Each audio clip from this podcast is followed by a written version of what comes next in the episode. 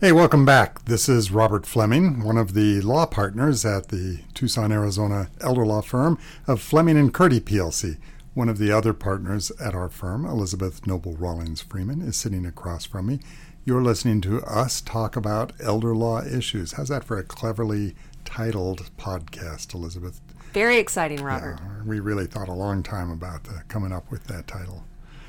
Um, you know, Elizabeth, we've talked before about personal property in probates and if you are managing the estate of your parents or some other family member what you do with all the tchotchkes and and uh, and how you decide what needs to be sold and what can be given away. And so I, I don't I wanted to talk about personal property but I don't want to cover that ground again. I want to talk about personal property from the perspective of a person who owns a lot of personal property and what it is that you're going to do with it. This really came home to me this week, Elizabeth, because I went out and and reclaimed the third of the three mantel clocks we have in our house and had to debate where I'm going to put it because we've ordered a fourth. So what am I going to do with my four mantel clocks? Well, Robert, I think we might have a nice space in the office for one. we could borrow it from you. So, I think that personal property is a topic that is of tremendous interest to most people. And it's also one of those topics that for kids and loved ones who may be administering an estate, people feel really sensitive about. So I, I know that you always like talking about terms, Robert. So when we talk about personal property, we're talking about all sorts of different personal property. We could be talking about your old collection of family photos, your airplane, your favorite mantel clock, those mixing bowls that your grandmother gave you, that really fine piece of art that you bought at auction. That all goes into the bucket of personal property. Lawyers lawyers usually say tangible personal property. Uh, and just to explain that term because you may see it in your in your documents, tangible means tangible. It means that they have some physical um, space that they occupy. So the mantel clock, the airplane are both personal property and they're both very tangible. But my bank account is, while it's personal property. It's not tangible. Correct. Good point, Robert. So when we think about tangible personal property and how people, the kinds of questions that they have about it and how people approach the topic, Many people come into me and they say, during my lifetime, do I need to make an inventory of my personal property? Do I need to have certain personal property appraised? Oh my goodness, I don't want to have anybody burdened by all of my personal property. So it's really an expansive topic. I would tell you, I, I normally say three things to clients who start asking questions about tangible personal property. The first thing is, that if it's important to you, it should be addressed in your estate plan. So, if your personal property is important to you and you have certain items that you want going to certain people, use a personal property list. There is a list where you can write down items of tangible personal property whenever you feel like it and attach that to your will and keep it with your estate plans. That's one way to make sure you've got some notes for whoever's going to carry out your wishes when you die about who gets what. So, the first thing I tell people is don't be embarrassed about feeling uh, attached to your personal property. That's okay. The second thing I tell people is unless you have some kind of very unique collectible item Generally speaking, during your lifetime, I don't see a need to appraise the personal property. What I mean by that is if you have a fine piece of art that is um, on your insurance policy and it's itemized and you have an appraisal, that's a wonderful thing. But if you're updating your estate plan, unless you have a hunch that that piece of personal property has really um, increased in value, you don't need to do some kind of elaborate inventory with appraisals in order to do an estate plan. Absolutely not. I agree completely. Very few people need to appraise their personal property. The primary reason you would do it, it would be for insurance purposes. In fact, again and again, and I know you've had the same experience, we've talked about these cases.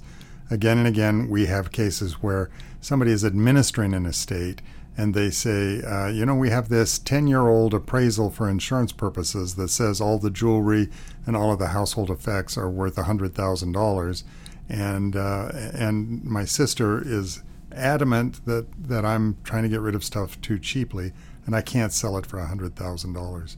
I can't sell it for $20,000. That story is so commonplace. So those appraiser, appraisals, uh, they're, they're often not worth very much in figuring out how to administer your estate uh, ultimately, and they can cause disputes and, and misunderstandings because they're almost always a higher number than the real resale, resale value of your assets. I think that's an important point, Robert. Um, the third thing I tell people about tangible personal property is if they feel, if someone feels like giving away their favorite heirloom to someone that's important in their life during their lifetime, just do it. I, I, I know we've talked about this before, but the whole idea around how am I going to make sure that person A gets piece of property A and person B does not get per- piece of property A? You know, people have all of these schemes. What happens if person A dies? who is going to get my grandmother's ring? I mean, there are these just elaborate hypotheticals people go through with very important personal property. And a lot of time, the personal property that's important to them, Robert, is locked up in a safety deposit box or is in a chest somewhere in their attic. For heaven's sake, if it's important to you and it will bring someone joy, give it away during your lifetime. That is the one way I tell people they can be assured that the person who they want to receive the property can receive it. You know, when you make a list of personal property or you decide who's going to get the cedar chest that you never actually open or the stuff that's in the safe deposit box, you imagine the joy you would have in them accepting the property and enjoying it in the same way you you do. So why not get that joy during your life? I, I completely agree with you, Elizabeth. Really look seriously, folks, at which items of personal property you could give away right now, today. Not, oh, when I don't need it anymore, or, oh, after it's sat in the safe deposit box for five years it's been there for three, but I'll wait two more years and see if I'm ever going to wear that brooch again. You know, if you haven't worn it in three years and your daughter would love it, let's see it on her and let's get some pictures of her wearing it. And Robert, I can give you a little personal anecdote. So every day I wear two rings. One ring is an engagement ring of my maternal great great grandparents, and I received this during my maternal grandmother's lifetime.